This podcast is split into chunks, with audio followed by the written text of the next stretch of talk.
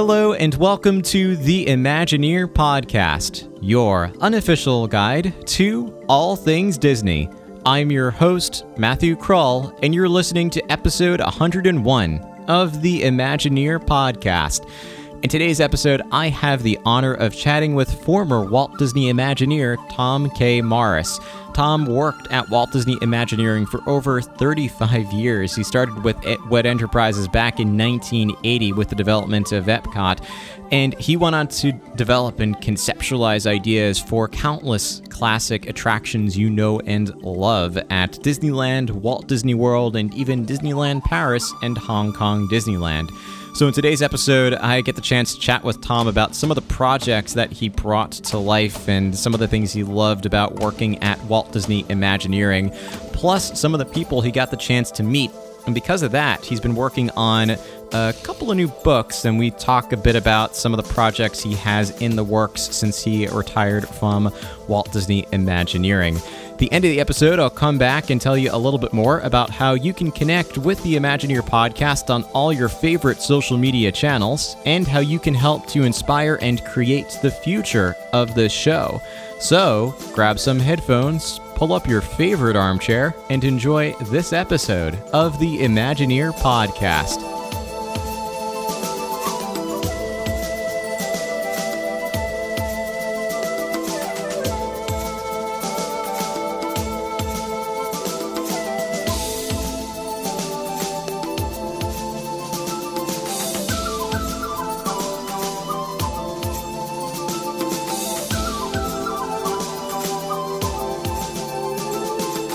When you think of iconic Imagineers, one name that undoubtedly comes to mind is former creative development executive Tom K. Morris. Tom worked at Walt Disney Imagineering from 1980 until until 2016, helping to develop attractions like Journey into Imagination, Star Tours, Sleeping Beauty Castle at Disneyland Paris, Cars Land at Disney California Adventure Park, and so many more.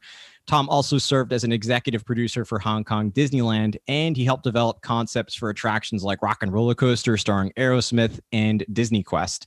Beyond his role in Imagineering, Tom is also a lifelong Disney fan and a fellow Disney historian. So it is my great honor to welcome Tom K. Morris to the show. How are you, Tom? I'm great. Thank you. Thank you for having me. Such a pleasure. I have been wanting to chat with you for a while, so it's great to finally get you on the show. And I even teased out to a few listeners that I was going to be chatting with you, and some sent in some questions that I'll ask along the way. But uh, it's it's really great to chat with Imagineers who who've worked for, the company for so long, and you have done so much. And like I said, not only are you uh, have done a lot with Imagineering, but you're also a, a huge Disney fan yourself, and we're going to tap into that a little bit. But I, I wanted to start because uh, with a with a question around really what you do, because with Walt Disney Imagineering, there, or I should say, what you did. Because um, with Walt Disney Imagineering, there are so many disciplines, and Imagineers I've spoken to have have mentioned how there are sometimes you know hundreds of different roles. So, I mean, you uh, we we introduced you as ha- being a, a, creative development executive. So, uh, how do you explain this position um, or what you did to someone who's unfamiliar with what a creative development executive does? It's the hardest position to have to try to explain. Uh, when I started as an apprentice draftsman, it was pretty evident what it was I did. um, and I've had, you know, several roles that were, you know, a lot easier to explain. But basically, um, you're making decisions about, you know, you're kind of making final decisions about the creative direction. I mean, you're hopefully setting an example or setting inspiration for the creative direction. Um, but ultimately, more than actually producing any deliverable sketches or artwork, you're kind of um, conducting, like an orchestra, all sorts of different um, disciplines to make sure that um, the not just my vision, but you know the company's vision, the team's vision, Imagineering's vision for uh, what that project is, and so um, I personally get do get involved a lot with um, decision making about all sorts of things like graphics and color and music and um, you know not just the architecture um, not just the writing or the you know the scripts. Um, you know, I'm, I'm involved in a little bit of all of it, and some of them I I get more involved with than others, and I think that's probably true for all of the um, creative direction executives, and and I have produced also um, as well. So uh, I kind of done it all, but basically you're a conductor, you know, and you're conducting the orchestra. That's a great way to summarize it. I think that there are so many moving pieces with Imagineering, and it takes somebody to sort of steer the ship in the right direction. And it makes a lot of sense to equate that to composing, or to, I should say, uh, conducting an, an, orchestra, or being a coordinator for all the different talents and uh, all the different parts of the of the full equation. And um, you know, we, we, I mentioned in the beginning how you were a, a, lifelong Disney fan and and grew up going to Disneyland, uh, you know, back in the day. So, what were some of the uh, attractions or aspects of the park that captivated you growing up? Because I feel like a lot of the Imagineers have that passion or something that they gravitated towards when they were going to the parks when they were younger um, that interested them. Yeah, well, I've probably told this, you know, story before. Um, recently a couple of times that it, uh, you know, we started going there when I was in a stroller, and we would, our family would go there once a year um, in the summertime, usually on the 4th of July.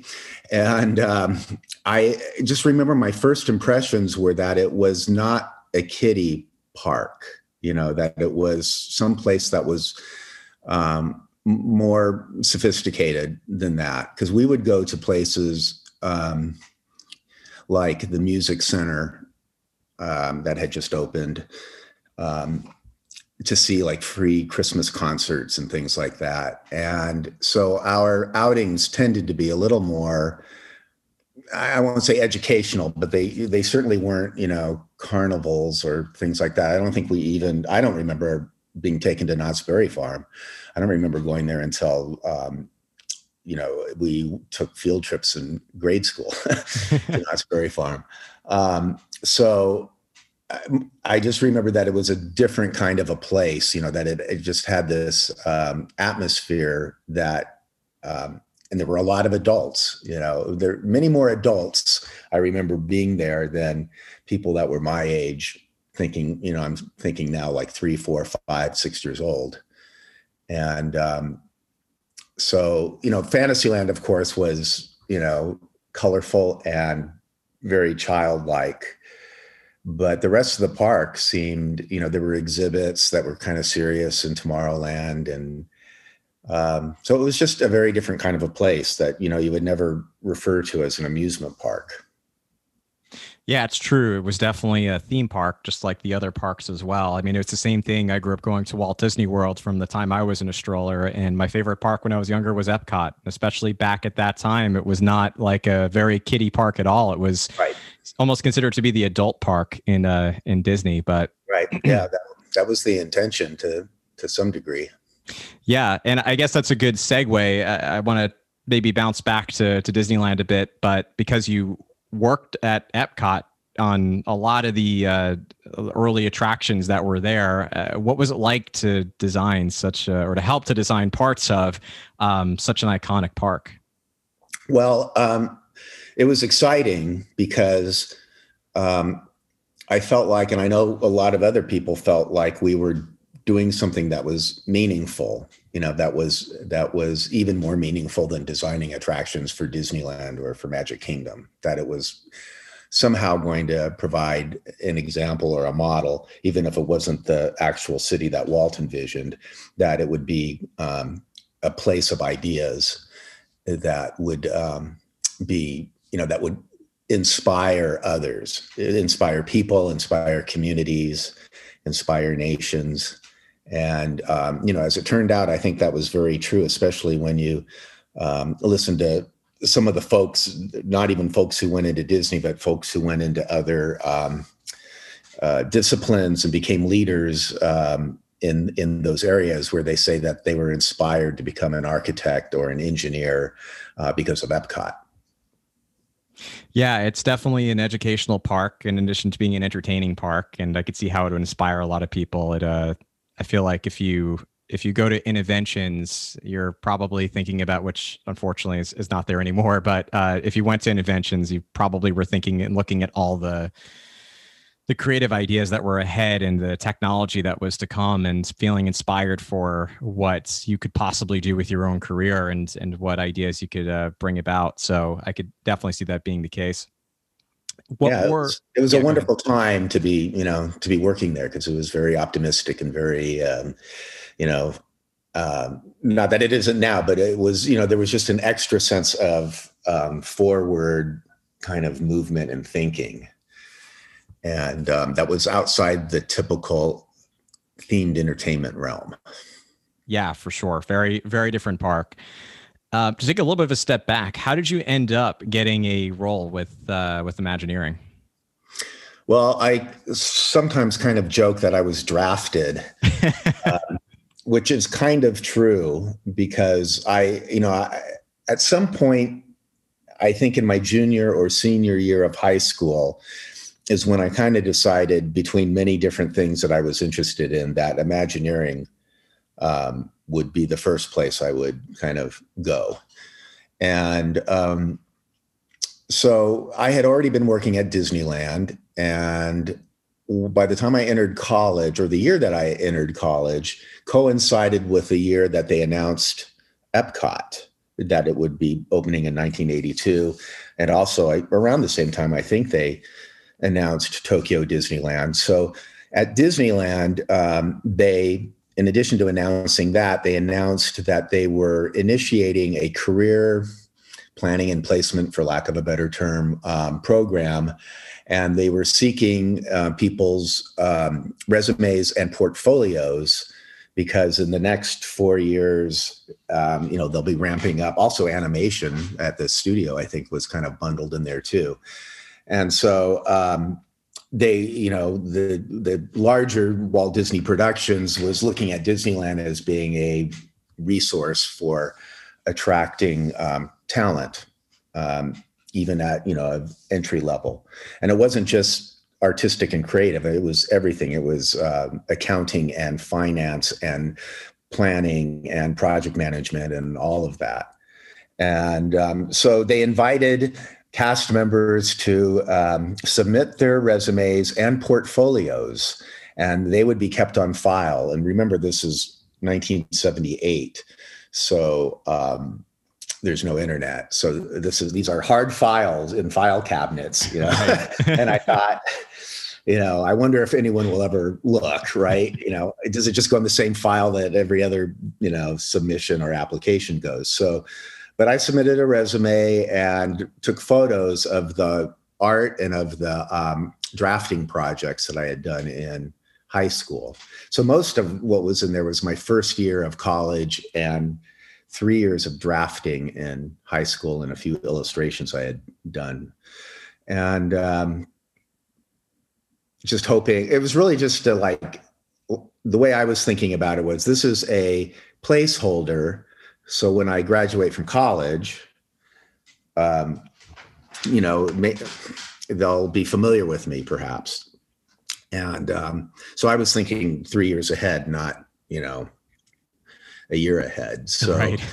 I got uh, a call or a visit, I can't even remember now, uh, from a headhunter, an internal headhunter named Stan Soa, uh, there were two. Joel Trinist was one, and Stan Soa was the other. And um, they said, you know, they need you at WED. They need um, architects and um. And I said, well, I just, I'm now in my second year at college, so I don't think I'm quite ready. As much I'd, as I'd love to drop what I'm doing, it probably wouldn't be prudent.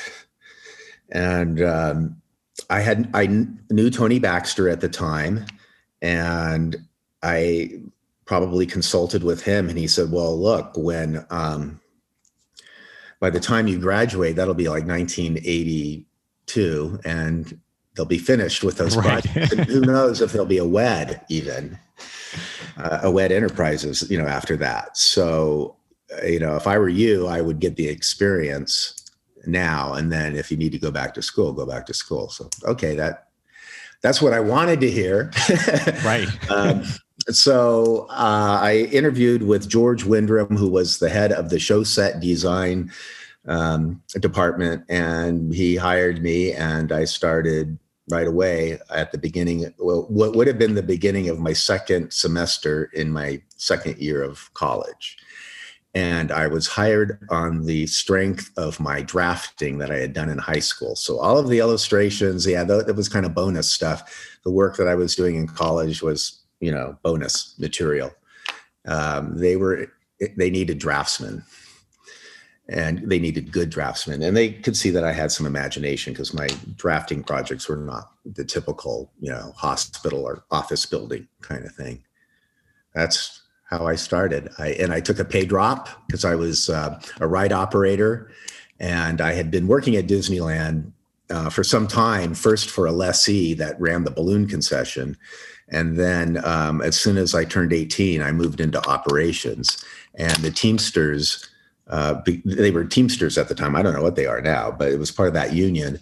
And they said that they had to put my, they told Disney they have to put my pay back or my hire date retroactive to the balloons, which I'm, I don't know if Disney would have put me in operations if they had known that they would have had to do that. So I was making $6.80 an hour as a senior in high school, which wasn't too bad. No, that's not bad at all. back then. Yeah. Back then. And I took a pay cut to uh, to then um, go to WED so, but you know, I wanted to get the experience. Yeah, for sure, and it's definitely a, a, good experience to get. And I would have done the same thing if I could work at a, be able to work at WED. I would take a pay cut happily, and uh, I know people would probably even do it for free if they if they had the opportunity to do so. Yeah, um, you know, Imagineering it from the Imagineers I've spoken to, I've always talked about it being a team sport. And there are so many, as we talked about earlier, there are so many different components to Imagineering. And I know that for Epcot in particular, there were a lot of Walt's original Imagineers who either were still working at WED or who had come back out of retirement. And I feel like, especially as a someone who's just starting out, there's probably a lot of uh, a lot to learn from from some of those original Imagineers. Were there were there any in particular that you felt were great mentors or people who you just through working with them uh, gained a lot of knowledge and insight about what it's like to to really be behind the doors at WED? Yeah, I think it was something that you just kind of organically um, picked up. Uh, working, you know, um, from time to time with the different folks, like you know, briefly with Marc Davis, um, briefly with Claude Coats, um, I can't remember if I actually ever worked with Rolly Crump, but they certainly all were there, and um, they would from time to time have you know uh, meet and greets sessions. I guess you'd call them. I think they were called designer enrichment, um, and you would listen to them talk about their you know time at Disney, and uh, so those were extremely valuable. And um, oh, Herb Ryman would always come around. He was like the you know, like when Walt said he was a little bee, uh, yeah. Uh, Herb Ryman was also a little bee, buzzing around. Um, and so he, you know, he always had some um, great uh, suggestions, I, I, should say, and insights. Uh, I was afraid to be too aggressive about, um, you know, knocking on the door and and sitting down and you know asking them to regale me with you know their time because um, I didn't want to seem like a fanboy. Right. That term was not even a term back then, but um, but there was definitely kind of a thing that you didn't want to do that. You know, I got that feeling right away was that you didn't want to be a fanboy, and so I stayed low key about that. And you know, uh, whenever you know, if, if we happened to be in a meeting or a lunch together, I would ask questions, but I wouldn't go out of my way to um, to knock on their doors, which I regret now. I wish I. um, and I think some of them would have been very open to it, and I think some of them would have been shocked and you know looked at me like a crazy fanboy. because you know there was not a fan base for that back then. People didn't know what WED Imagineering was. Right. And um, so, you know, there were maybe a few people who knew who were, you know, really excited about it. And some of them, you know, were a little bit crazy, maybe. And so, not crazy, but, you know, overly zealous. and so maybe some of the older Imagineers that had, you know, some um, experience with that. And I don't know, I just didn't want to be the, the salivating fanboy. So, but I, I kind of regret it now because now it's kind of cool. yeah. Be, you know, I mean, there are, you know, people high up in the organization now uh, that you could call fan boys or fan men or fan women. And I think that's a good thing. Yeah, it's good to have that culture of, of being yeah. uh, passionate about the company that you work for. Right. And uh, it, I could only imagine if if uh, if you had had those conversations, who who might have been the the ones that were very welcoming to you to you being a, a huge fan, and then those who might have been a little a little more uh, kept away about uh, just wanting to get to their work and and keep keep uh, right keep it focused prof- on the professional side of things. Right. So that makes a lot of sense. Uh, you know, you you worked on so many projects, and uh, just to get to a few of them, I mean, we could we could talk for hours about all of them, but just to to highlight a few of them, um, one of them that uh, jumping a little farther ahead, uh, kind of skipping around, but for the decades a little bit, is uh, working on um, Disneyland Paris, and in particular the uh, Sleeping Beauty Castle, which a lot of Disney fans, myself included, consider to be probably the most beautiful castle at any Disney park. Uh, I think maybe the only one to potentially rival it now might be since they changed Hong Kong Disneylands, which looks incredible too. But um, Disneyland Paris, I mean that that castle is just magnificent. It's gorgeous, and having seen it in person, it's a, it's a beautiful castle. Uh, what is it like to, or what was it like, I should say, to design a a Disney castle um, and did it feel different than designing an attraction to, to design such an, something that really is like an icon of the park? Mm.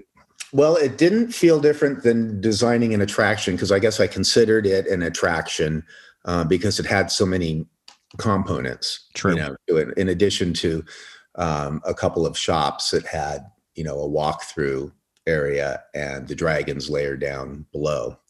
Um, so it was unusual in that um, it was something I was very passionate about doing, and I knew I could do it, but I couldn't believe I was doing it right. while I was doing it.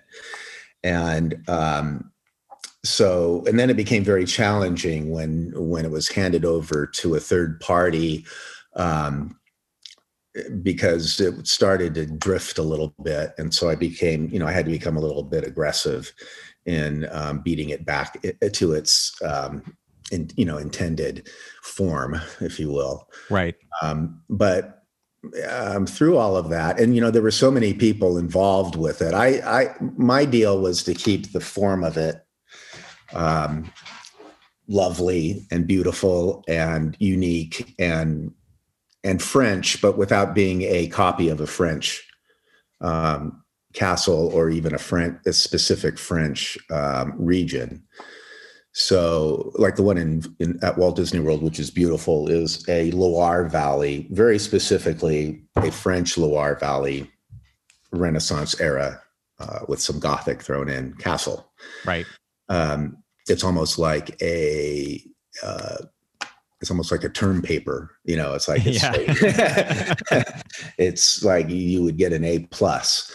Uh, and so this had to be a little bit different. And so um, there were s- some folks who kind of drifted in that weren't like the main players on it, but that would, you know, I like, you know, Louis the 16th. So I'm going to make this Louis the 16th. And it's like, no, no, this isn't Louis the 16th. There was a little bit of, you know, kind of just keeping it. That that's what my thing was, just to keep that style and that profile of it because I, the way I looked at it was that we had made a mistake in Tokyo by replicating one of the castles. And so that so now Tokyo Disneyland, in my opinion, then didn't have its own face, or, or it's you know the castle is the face of the park, right?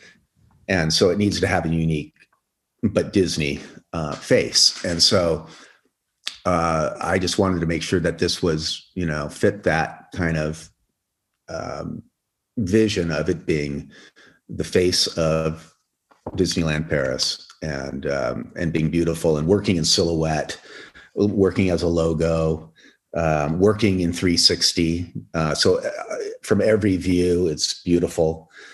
Uh, and that's where I kind of kept, you know, that's where I rode herd, if you will. And then there were other people um, that took on little elements of it, like Skip Lange and and others um, were, you know, kind of the um, uh, the shepherds of the um, Dragon's Lair. And Lynn Itamura, uh, interior designer, had the Merlin shop, and David bricky had uh, the holiday shop. And so, you know, different folks had different aspects of it that uh, made it even better.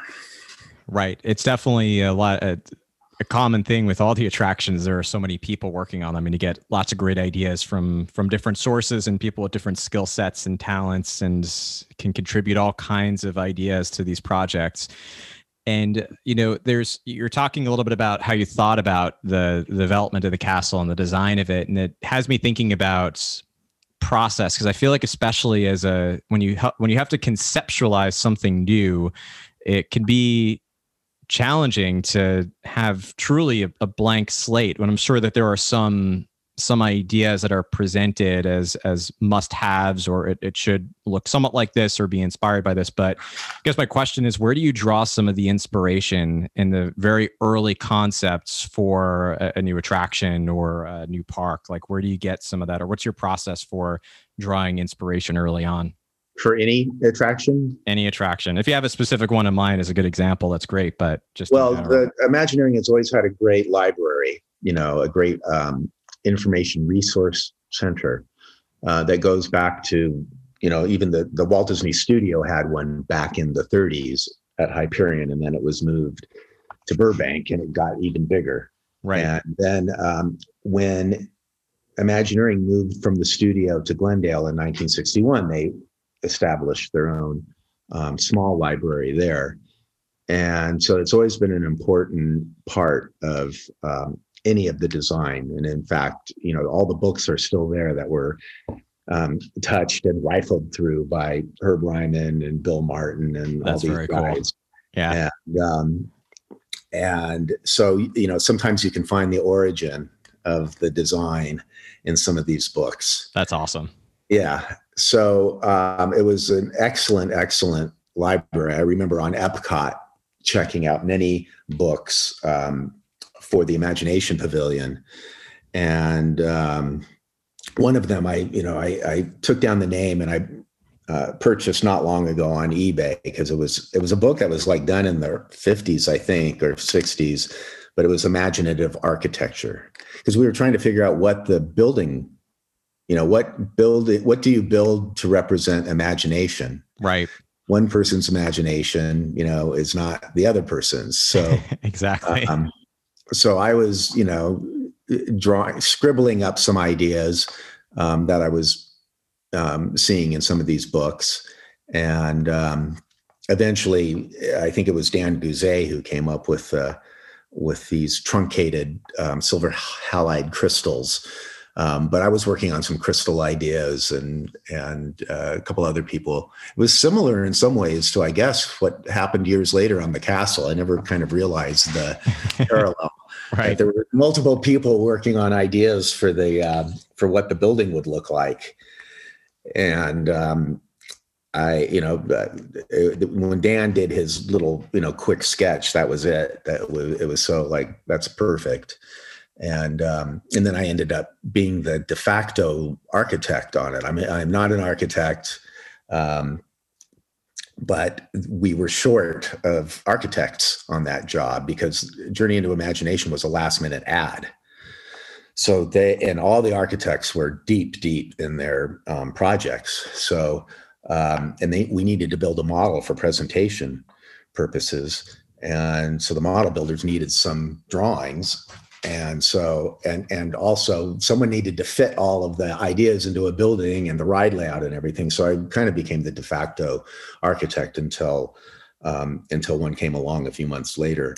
So i did all the initial geometry on those crystals and how they would fit together and uh, how we could fit something inside of it. That's awesome. Yeah it's definitely a it's, it was one of my favorite attractions uh, growing up. I still enjoy the current version. It's not quite the same as it was and there's a lot of pieces that have been taken out of it but i still uh, i enjoy the spirit of that attraction more than anything else. Um, and figment. Figment's yeah. figment's a blast. He's great yeah. Um, one of the concepts I definitely wanted to talk about because it led to one of my favorite attractions was if I re- if I've if I've heard the story correctly, you were thinking of synchronized sound on coasters long before there was synchronized sound on right. coasters. So, right. um, how did that I guess idea come to you, and how did you help to bring it from this idea into a, a reality? It started the idea the germ of the idea started when i was driving back and forth from my home to disneyland. Um, when i got a car i was 16 years old i got a tape deck um, and i would you know play different music um, and i was you know into the bands at the time too. So um, i noticed that certain parts of the journey from my home which was in newport beach to disneyland I was about a 20 minute drive. And sometimes what you were listening to or what I was listening to on the tape would correspond with some moment um, that would reveal something, probably something very, you know, ordinary. Although there was one stretch on Jamboree Road where you would reach the top and then you'd see the harbor and the ocean. So I, I began timing the music to see uh, if I could, and I'd be using like the band Styx or Yello or uh, you know I can't remember them all now. I still have all the tapes, and so then when I started. Um, when I moved to Florida for Epcot, I was there for a year and I started doing the same thing there. And I would do it with some of my friends and they, and I go, okay, wait, you know, and whether we were on property or whether we were um, going out to Cocoa Beach or something. And uh, it was something that was always in my head. And so then when I got back to California, I started putting tapes together for Space Mountain. So I created a, um, well, you had to create multiple timing charts for it because there were, um, there was a, a, variable of about 20 seconds or maybe more um, of trip time depending on the weight of the vehicle, the time right. of day, the uh, humidity, all of these things, the heat of the wheels, you know. So all of these things either make a really fast rocket or a really slow rocket. So um, I came up with these tapes that used both um, popular music of the time and also John Williams scores and the Black Hole also. And, awesome. Uh, and I timed them out, and I knew like a morning, um, an empty morning rocket is going to be slow. A full evening rocket is going to be fast. So I had a fast tape and a slow tape, um, and I and I had a mixing board so that I could uh, uh, crossfade the music. And uh, I came up with about I don't know how many I demoed. I probably came up with about 10, but I demoed maybe four of them, three or four of them. And at by this time, I was doing my duty, my time at Disneyland in the WDI office at Disneyland, SQS, Show Quality Standards, and I was um, working for Kim Irvine at the time, just doing kind of the daily, you know, um, uh, design challenges um, that would come up every week at the park. And so um, sometimes before work, I would go into Space Mountain when they had just started cycling the vehicles, or after work, I'd go over there. And the ride operators were accommodating. So they knew that I was working on this experiment and they'd let me uh, ride around empty rockets before the guests were there. Um, and um, so I demoed them to s- several um, important people, and they all liked it. There was one that didn't like it, but um, and you know, you never know. It's one of these things where you just would never predict. Uh, it's like people who get scared of things. Yeah, yeah. You know, really, you know, The Rock is scared of spiders. It's that kind of thing. Um, so I was kind of surprised that he thought it was uh, over it over it overloaded him. He said he was over he was over um, stimulated, but everyone else really liked um, the idea, and then it just kind of sat there for a while because the challenge was the technology wasn't there to do the elastic kind of um, timing that you needed to make it. You know, you, you want the cymbals to go off when you know you reach the bottom of the drop um, or you want the sense of anticipation as you're going up the lift and then as it reveals something there's a crescendo. So this is all just going back to you know steamboat willie right? Right. You want the right you know uh, sound to hit at the right uh, moment? And um, so the technology wasn't quite there yet. Plus i don't know if the desire was quite you know everyone thought it was a neat idea but it sounds expensive and technically um, challenging. So it kind of just floated there for a while. And then I think when we did, let's see, so when we did Disneyland Paris, uh, we had an added capacity program right after we opened that. And um, so Space Mountain was coming. And so was, um, and, and, but we thought we would test the idea out first on Casey Junior Circus Train because it was a very predictable um, it was a power coaster that meant that it's electrically, um, you know, driven versus gravity driven. So there wasn't variable uh, in the timing of it. So, right. And I, I, think at the same time, Ed Sotto um, had um, Disneyland for a while. He was the art director, one of the art directors down at Disneyland. And so he wanted to do this too. So I think it all kind of like, okay, Disneyland wants to do it. Disneyland Paris wants to do it. We can test it out on um, Casey Jr. out there. And so Eddie got Dick Dale, and I found a guy, uh, Steve Bramson, I think, did it did the uh, score for Space Mountain uh, for Tim Delaney, and um, that's where it was born. But I had an cool idea, idea, to do. Always had this idea of doing a rock and roller coaster, going back to my rock and roll days, if you would call it that. Um, and so, you know, I was also pitching that. And there w- was very little interest in it until, um, well, you know, until the, I think Universal announced that they were going to do some kind of big similar thing. I think I can't remember what, or maybe it was just to go up against Islands of Adventure.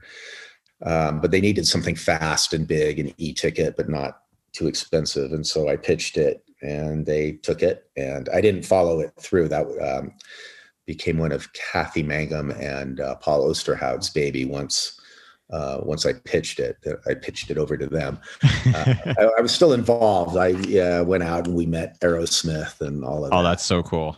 Yeah. Um, but um, so but finally the rock and roller coaster was accepted as a legitimate idea it, like three years earlier it's like disney is not rock and roll you know it's not part of our brand uh, you know attributes right meanwhile it's still existing 22 years later in just about the same right. form it started in with the same band and it's just right. as thrilling as it was and yeah. i think that there are so many kids who were introduced to aerosmith because of rock and roller coaster. Yeah right. So exactly. it's a it's a it's a great coaster. And nowadays it just is expected that when you have an attraction you're going to have a score of some kind right. that goes with it whether it's a coaster or a time a perfectly timed attraction. Right. Um, i mean disney has been all about music and motion since the beginning of the company since steamboat willie. Yeah you know, that's a great analogy actually flowers and trees and fantasia you know it's always been about the synchronization of of uh, sound music and motion yeah, and you helped do it for Disney attractions. What Walt helped do for animation, so it's uh, nothing to uh, nothing to sneeze at. It's a it's definitely a big accomplishment. Um, just to point out a, a, couple of other projects. One of the other big ones was working on Hong Kong Disneyland, and I feel like that was probably like Disneyland Paris or Euro Disney at the time had its challenges of being uh, an international park, and of course Tokyo Disneyland as well. Um, you took on, I think, a bigger role for Hong Kong Disneyland. What was uh, was it any more challenging, or I should say, what were some of the challenges of of bringing Disney to Hong Kong? Well, um, I think it, Hong Kong is is kind of a a smaller region than any place we've ever uh, built a park before in terms of the um, qualified income qualified population that's within a certain prescribed radius. So it was, um, and also it was originally intended not even as a Disneyland. So much like the the studio um, project in Paris, which also started off not intending to be a full day park, um, somehow ended up being a full day park. And I think it was the same with Hong Kong Disneyland. There, there had been some experiments with, um, oh, what was it called? Joe Lanzisero worked on this really cool um, idea that went out there. It was a traveling show, and it was extremely popular, and that kind of proved the popularity of uh, Disney Entertainment out there. And um, so they were looking at building something that was not quite a, uh, you know, a Disneyland, but it was bigger than an RD&E. um, and I wasn't working on it. I was, you know, working on other projects at the time. So there, another team started that project, and they did such a good job that it became well why then why don't we just call it Disneyland? You know, it has kind of an adventureland area and kind of a fantasyland area and kind of a castle. And so we should just, you know, call it Disneyland. Right. But you know, the challenge was that only five or six million people um, would come the first year or so.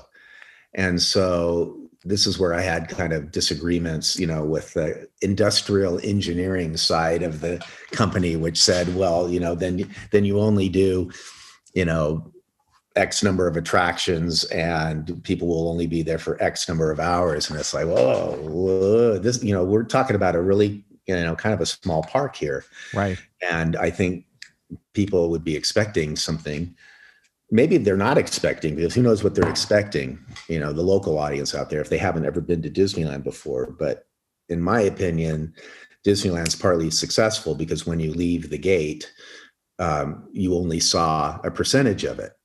You didn't see the whole thing. Right. i have to come back and see more and my feet are tired you know?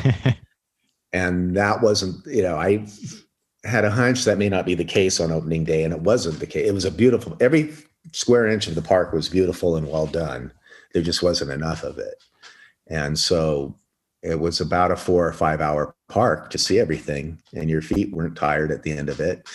And you could say, I, I pretty much saw the whole thing.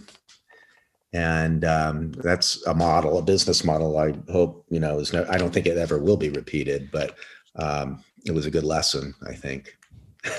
yeah, yeah, yeah, there are definitely lessons in, in Disney history to be learned. But it was it was uh, um, fun to work on uh, with a really great team, and everything came out uh, beautiful on it. I mean, it was just a beautiful park to walk around. the The local hires that we hired for it were enthusiastic. The local creative team was very good. Um, you couldn't really ask for a better scenario other than just more money. And we did, you know, I remember we went back a couple of times and this was when Pressler was in charge of theme parks and he gave us the money to make it bigger. So you can imagine, you know, how, you know, unbig it was before that. um, and uh, and I think you know, and then when um, Jay Rasulo came on board, he also uh, threw in more money. I think everyone saw obviously that this park needed more money, um, but you know, I don't think it came quick enough. Right. And certainly it's grown now to um, to a full day, you know, a truly um, right sized full day park with many, many different things to do. And still every square inch of it is beautiful.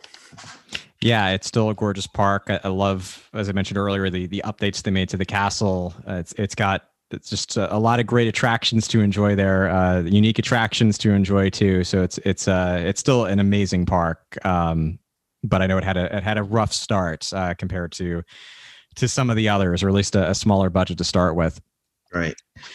Um, a, a, I guess a kind of not not so much a philosophical question, but a conceptual question. There are so many attractions at Disney that are ori- uh, what I would call originals, things like Rock and Roller Coaster, where they're just um, uh, they they come obviously from some inspiration, but they're unique to the parks. You can't find you can go to an Aerosmith concert, but you're not going to find a movie based on Rock and Roller Coaster. And then there are attractions or lands like Cars Land that are based on existing properties. And I know Cars Land started as a as another idea at first that was more of a, a general idea, and then moved into once Cars came out, being focused on on Pixar's film. But do you find that it's more enjoyable to, con- conceptualize something that is completely unique versus something that is based on a, a film or what are some of the differences or challenges that uh, are unique to either one of those?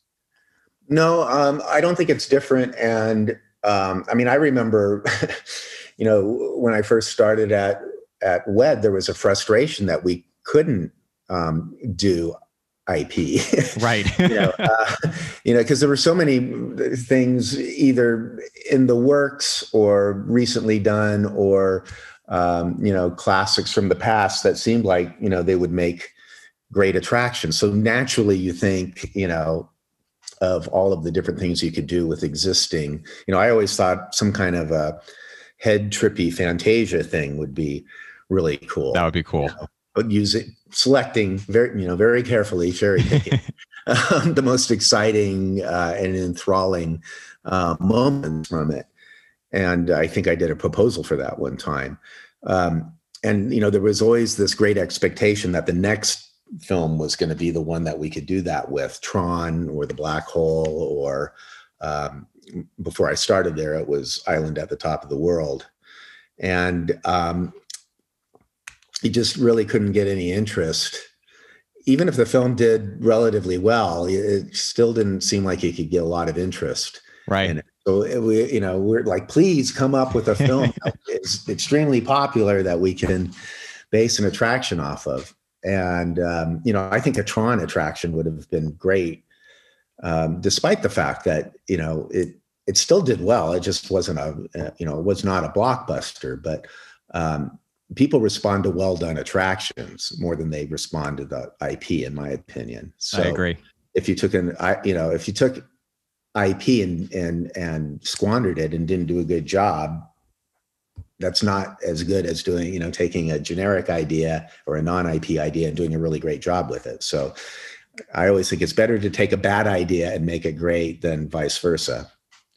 And if you want, you know, like an example of a bad idea that's great is Ratatouille. You know, can you imagine that pitch of you know of the film I'm talking about? You know, pitching the film about a rat that uh, you know becomes a chef.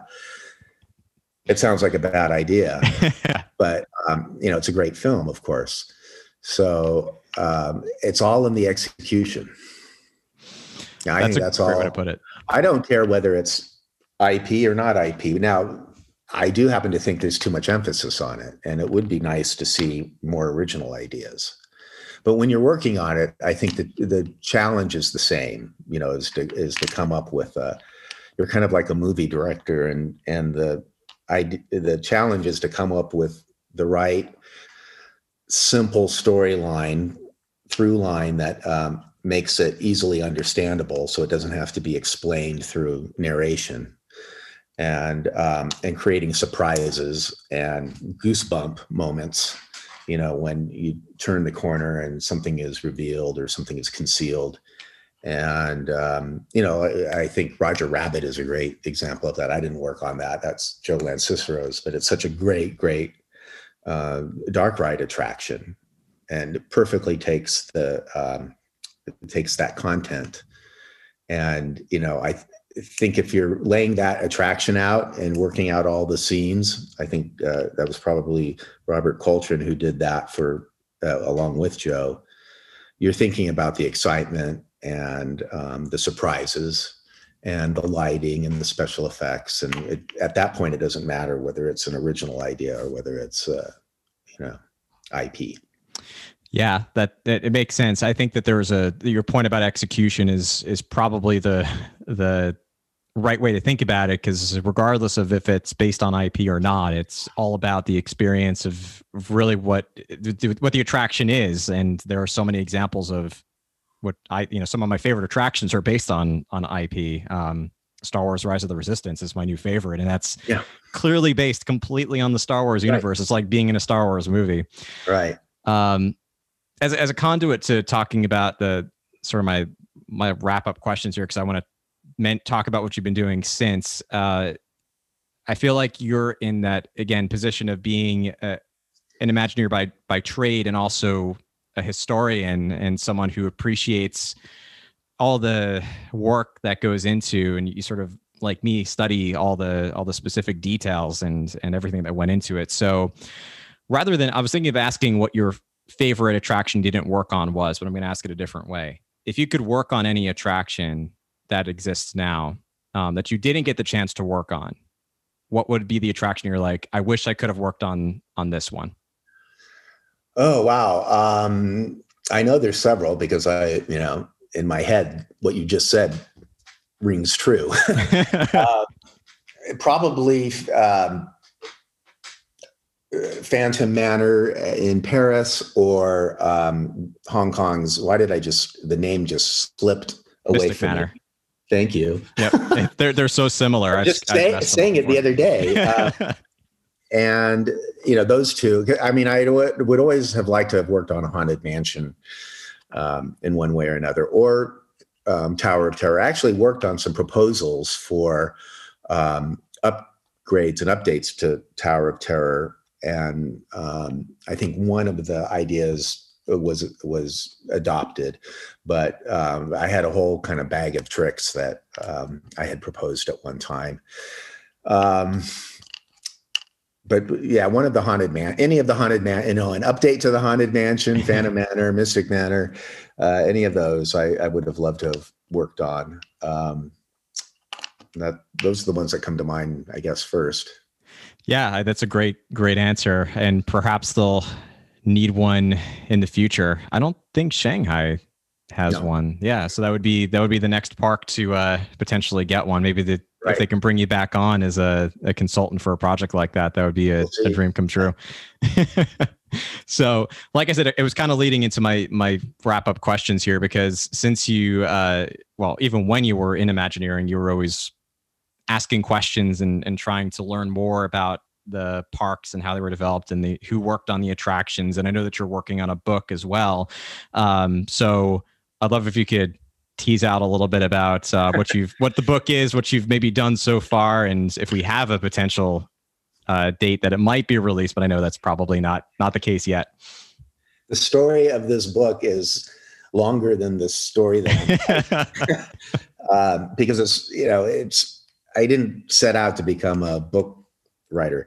Um, I but I thought in the in my last few years at WDI, I was doing um, some work that was related to its history and its legacy, and um, and also you know how best you know how what what are examples of our best work and our best processes. And I thought, you know, I should do a book like the art of animation like the Bob Thomas Art of Animation book that I grew up with. Right that inspired me. Before I wanted to be an Imagineer, I wanted to be in animation. And that book had so many insights to it. It was, you know, the perfect um, primer for understanding the art and the process of animation. So I thought a companion, you know, the art of Imagineering um, would make sense. And I actually created a presentation, a keynote presentation that I gave several times there. And I thought this would make a great book. Um, but I also realized the challenges of doing that book because what, where do you, what do you talk about? What do you not talk about? You're going to have a million editors on that book. uh, so I want to do that book. There's some people that want me to do that book.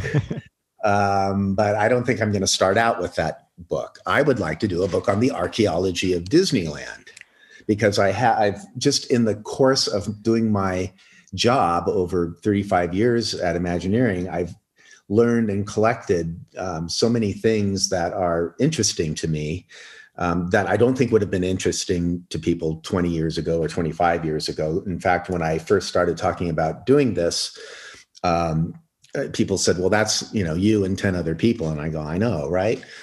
but then I mentioned it in a meeting one day with some of the um, publishing folks, and they said that's a great idea. This it was not long ago, right? Um, and you know, why don't you forward us something? And so I started working on that. And at the same time, I retired, so I thought this works out perfectly. Yeah. Um, but in the course of doing that, starting research up for that book, I started um, uncovering interesting morsels of information, mostly regarding people I had never heard of, Imagineers I had never heard of before, and started meeting Imagineers that I had never heard of before, like um, Tanya McKnight. And um, and you know, I remember having lunch with Glenn Derflinger and asking him questions about who did, you know, what certain things, and he easily could have taking credit himself because he was the um, job captain of those particular jobs, and his name is on all of the blueprints, all, all of the drawings. And he would mention a name, and I'm like, really, I've never heard that name. And then I would take that name to Tanya, and she'd tell me something about it. And I'm so as so okay, that's interesting. That'll make a good book too. But let me get into this archaeology thing. And the archaeology book got delayed a year or two and um, and in the meantime, I'm still digging around, deep diving, as you will, and um, coming up with more and more names and interesting things and projects I had never heard of. And so I pitched the idea um, to the archives and to the um, Hyperion Historical Alliance, which is an outside group, um, but that gets some um, cooperation and support from the archives and they liked the idea of doing a deep dive on the early days of Imagineering. Basically, it, it, it started off as the Forgotten Imagineers, which is a terrible name, uh, but it was going to be focused on what I thought would be 60 people. Yeah. And so as I did my research and and got deeper and deeper, uh, it was significantly more than 60 people and realized I'm not going to be able to get bios or information on every one of these people. So um, it, we'll have some other you know fun things in the book. Uh, lots of revelations about where the work took place. Um, a lot of the early Imagineers, uh, most of them came from the studios. They didn't all come from 20th Century Fox and um, but they were almost all involved in one way or another in film, even if they were licensed architects. So um, most of these people went on to do something that you've heard of. Yep. in their um, post Disney career, post Wed career. And so there's, you know, a few Academy Award winners and Emmy Award winners and other uh, award, you know, architectural uh, recognition uh, award winners. And um, so the people are interesting the places are interesting where the work took place when the work took place. Um, so all sorts of things that have been completely forgotten mock-ups that have been forgotten about that uh, i have found photographs of not even at the archives. By the way there's great collections. You know if you know where to look there's stuff everywhere and so i you know did a lot of um, aerial reconnaissance using um, the collections of the aerial um, photography libraries of some of the uh, universities to discover, oh, what's this interesting thing in the back lot of the Disney studio? and the, you know, and then you find out what it is, and it's very interesting. And you go to Bob Gurr, and it's like, I can't, re- I don't remember that. and um, so you know you, you, get some new stories let me put it that way that's that's very cool so well, i'm um i'm in the process of sort of finishing it up but you know um I, i'll submit a first draft i think fairly soon within the next couple months um, i'm finishing up a mock-up right now but there's a few people i'm still trying to track down and also i'm v- going to be very fastidious about fact checking on it so you know and also distinguishing between conjecture and and fact. So here's something right. I'm not sure about, but it looks like this was the case versus I know this is the case because it's backed up by photographs, memos, Um, and you know, and most of the book is corroborated using three or four different sources. So there isn't like a single source that I'm basing all of this on. That's great. I think that's an excellent way to approach it. It's almost like a it's a very scientific approach to the subject, and uh, there is so much that that's out there that's conjecture yeah. versus, versus I realized too late that I, I probably would have been um, a good candidate for the CIA or the FBI. um, now the book only goes up to 1961. Um, it's it.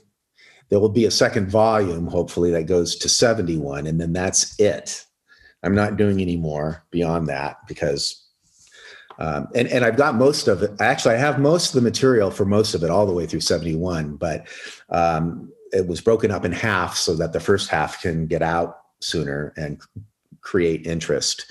And um, so, uh, yeah, so it. I'm hoping around a year. You know, it it might be out.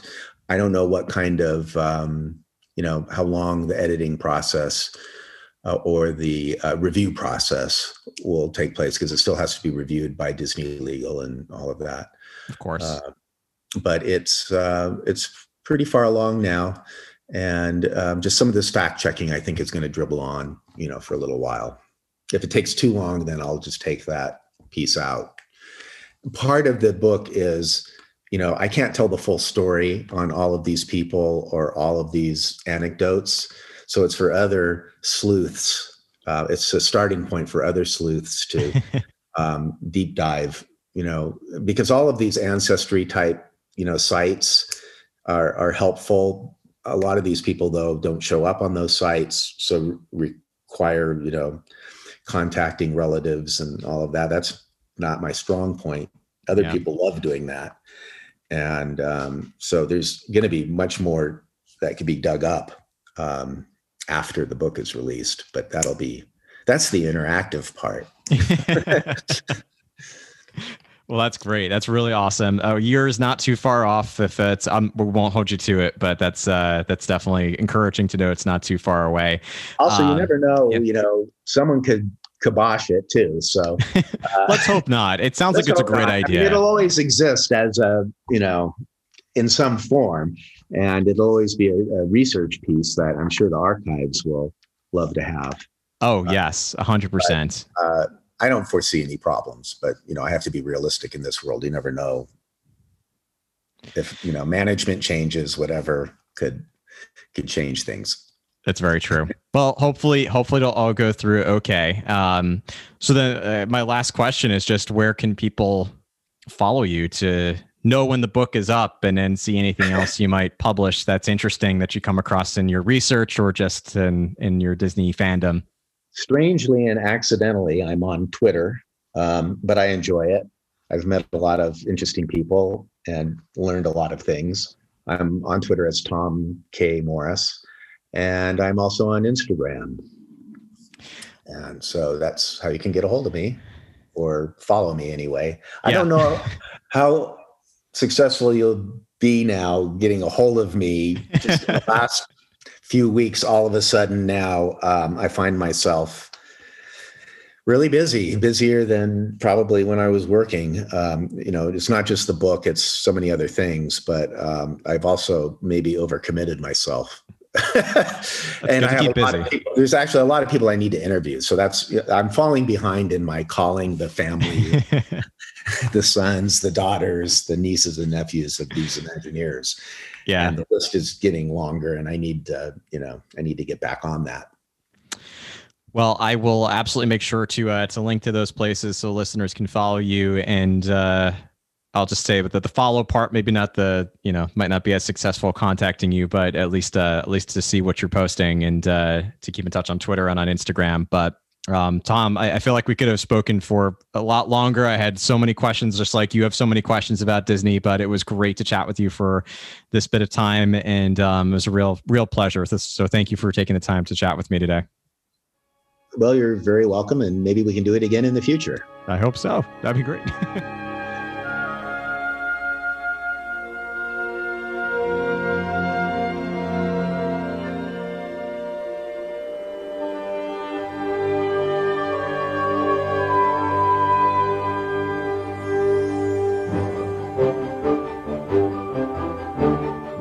And with that, we close out episode 101 of the Imagineer podcast. I want to give a very sincere thanks to Tom for taking the time to chat with me about his experiences at Walt Disney Imagineering and, of course, the projects he's been working on since. I am so excited to see his book or his couple of books come to life and anything else that he might develop in the future. So, I want to, of course, turn the conversation over to you and hear which of Tom's many ideas and contributions to the Walt Disney Company and, of course, to Imagineering in particular is your favorite. You can send me your answers and feedback in so many different ways. I would encourage you to follow us on social media at Imagineer Podcast on Facebook, Instagram, LinkedIn, and TikTok.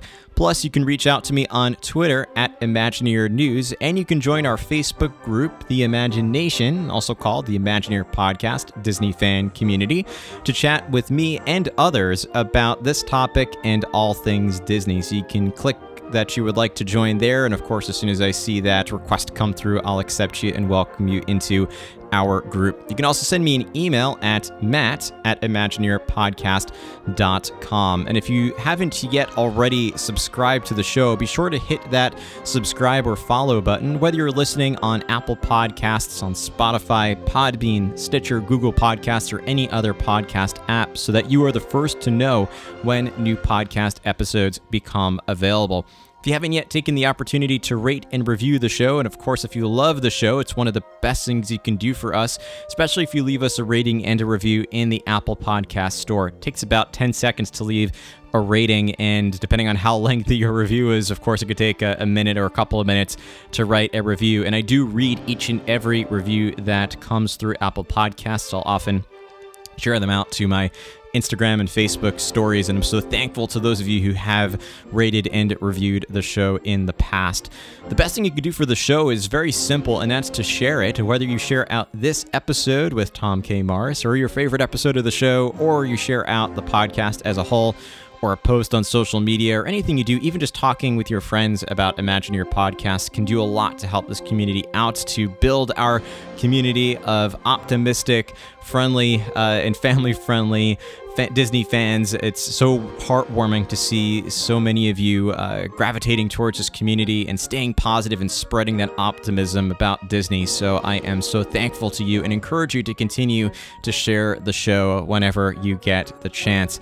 If you'd like to take your love of Imagineer podcast to the next level, be sure to look into our Patreon group, which you can find over at patreon.com slash Imagineer podcast. You'll find a link in the podcast description and at imagineerpodcast.com. And Patreon, by the way, is spelled P A T R E O N. Patreon is a way that you can help to support the show financially and in return get exclusive content, benefits, and perks. Things like access to a private Facebook group, access to my close friends list on Instagram, where I'll frequently post bonus polls, bonus Disney quizzes, and other bonus stories.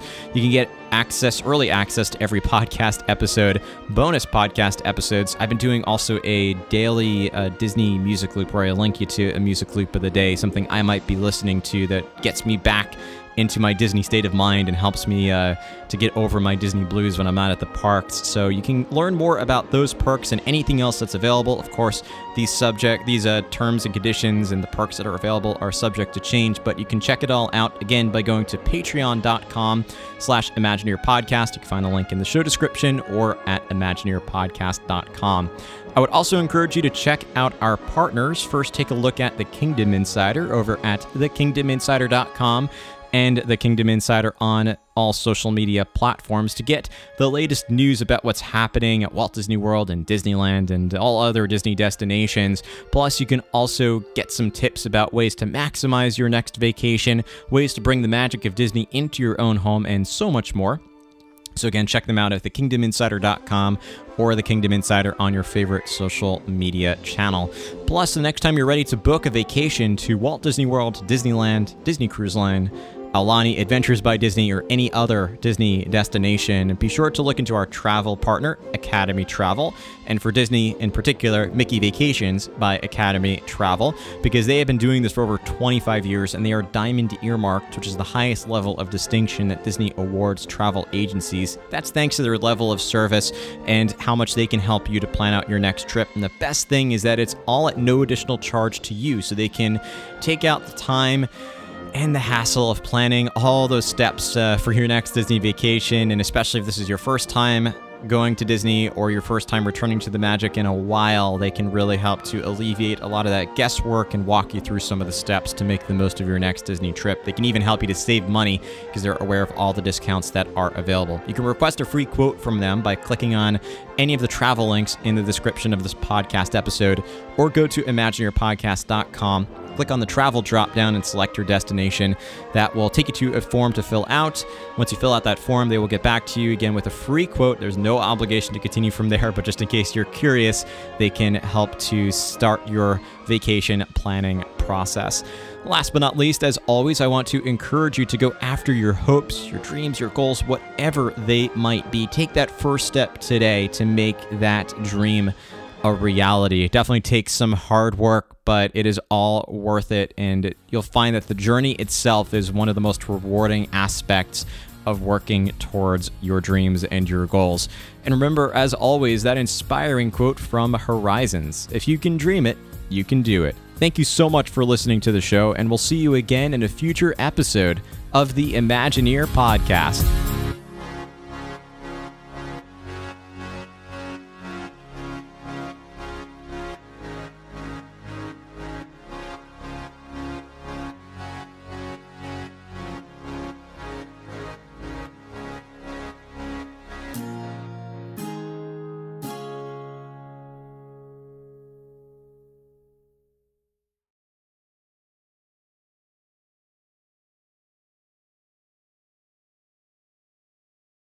Wait a minute.